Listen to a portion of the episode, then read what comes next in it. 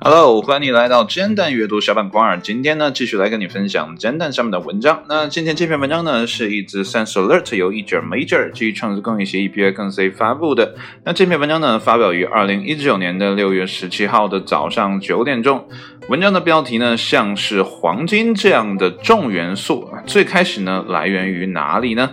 呃，如果呢，我们能把这个问题搞明的话呢，会不会呢，呃，淘金热呢，会再次到来呢？啊，那好了，闲话少叙，来看文章的正文部分。那么，太阳系的重金属元素，如黄金和铂的来源呢，引起了天文学家们的极大兴趣。那么，其中呢，最流行的理论是呢，中子星碰撞后，致密物质飞溅到太空中。然而呢，新研究已经发现了另一个源头啊，那就是呢，经常被忽视的超新星。那么研究人员断言呢，它们可能制造了宇宙中至少百分之八十的重元素。那么讨论呢，涉及特殊的坍缩超新星，来自呢快速旋转的恒星。那么质量呢，超过了太阳的三十倍。在坍缩成黑洞前呢，它们会以极其壮观的方式呢，自我爆炸。对中子星合并的研究呢，使我们相信，在一种非常特殊的恒星爆炸并诞生黑洞的过程当中呢，可以制造出比中子星合并更多的黄金。这是呢，奎尔夫大学的物理学家 Daniel Sengel 说的。那么，二零一七年呢，对中子星碰撞事件的观测呢，首次证明它们确实会产生重元素。根据呢，JW。啊，sorry，是 GW 幺七零八幺七案例中收集到的电磁信号，科学家们发现了重元素的痕迹，那包括呢金、铂还有铀。那么强大的爆炸呢，啊，如超新星和恒星合并呢，可以触发快中子俘获过程，啊，或叫做呢 R 过程。那么一系列的核反应，啊，其中呢原子核和中子碰撞。并合成比铁更重的元素，那么需要呢足够迅猛的反应，在更多的中子被打入原子核之前呢，没有机会发生放射性衰变。那么这意味着呢，需要存在大量自由中子的环境，如爆发的恒星。那么在 GW 幺七零八幺七的记录当中呢，中子星合并后呢，在并发的物质盘中呢，检测到了 R 过程的产物。那么经过消化数据和缜密思考呢，Single 和他的团队意识到，其他类型的宇宙天体大爆炸也应该能制造出一样的效果。因此呢，借助超级计算机呢，他们模拟了超新星的物理特性。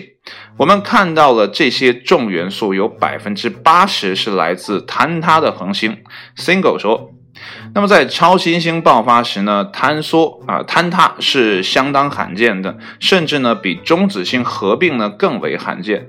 但它们射入太空当中的物质量呢远远高于中子星合并。那么此外呢，他们指出模拟中这些元素的数量和分布呢与地球上的惊人相似。那么，这是否意味着地球上占总质量百分之零点三的 R 过程元素呢，并非几年前啊这个物理学家所发现的来自四十六亿年前中子星碰撞呢？嗯，不一定。那么根据呢，Single 模拟的数据呢，这些元素中高达百分之二十仍可能来自中子星和黑洞。那么该团队呢，寄希望于詹姆斯韦伯太空望远镜啊，但是呢，这个计划呢，将于是二零二一年才会实行啊，并发射到太空。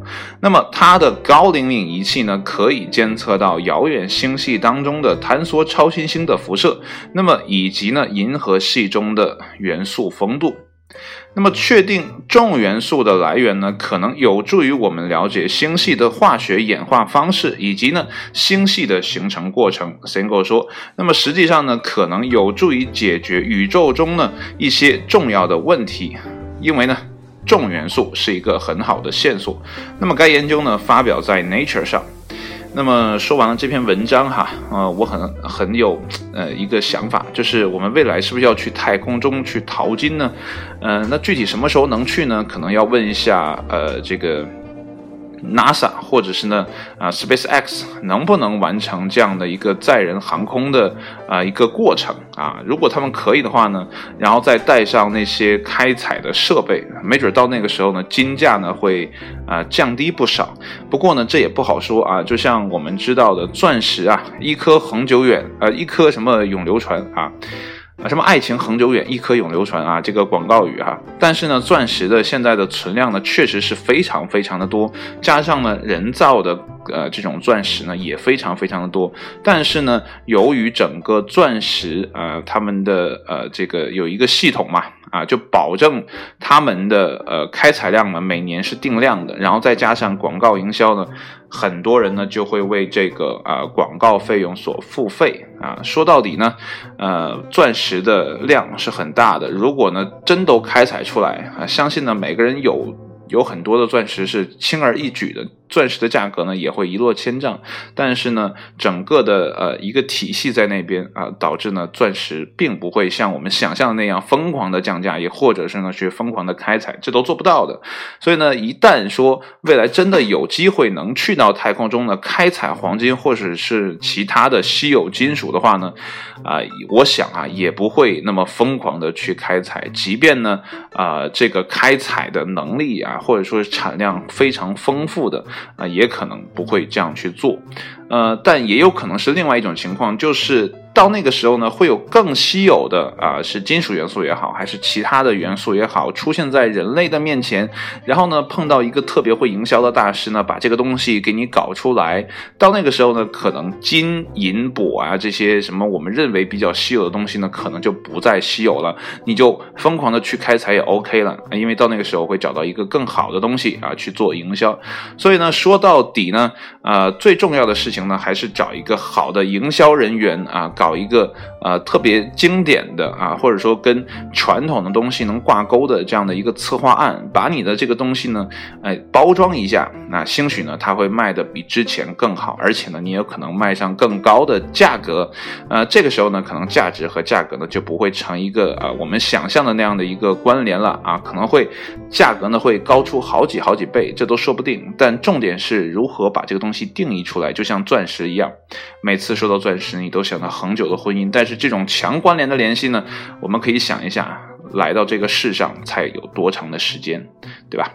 所以呢，这篇文章读完之后呢，我只是想说哈，即便科技再怎么发展啊，再怎么进步，兴许呢，有些事情也不会像我们想象的那样的发生，呃，所以呢，还是希望科学家们呢，可以尽快的去研究啊。探索宇宙的这些东西啊，然后搞清楚我们是怎么回事。即便呢，我们不能啊，在现实生活中呢，省一点钱去买一些我们觉得有些奢侈的东西啊，但是呢，可以让我们活得更加的明白啊。但是这种明白到底有没有用呢？嗯，可能也不好说。那好了，今天的节目呢就到这里，谢谢你的收听，我们下期节目再见，拜拜。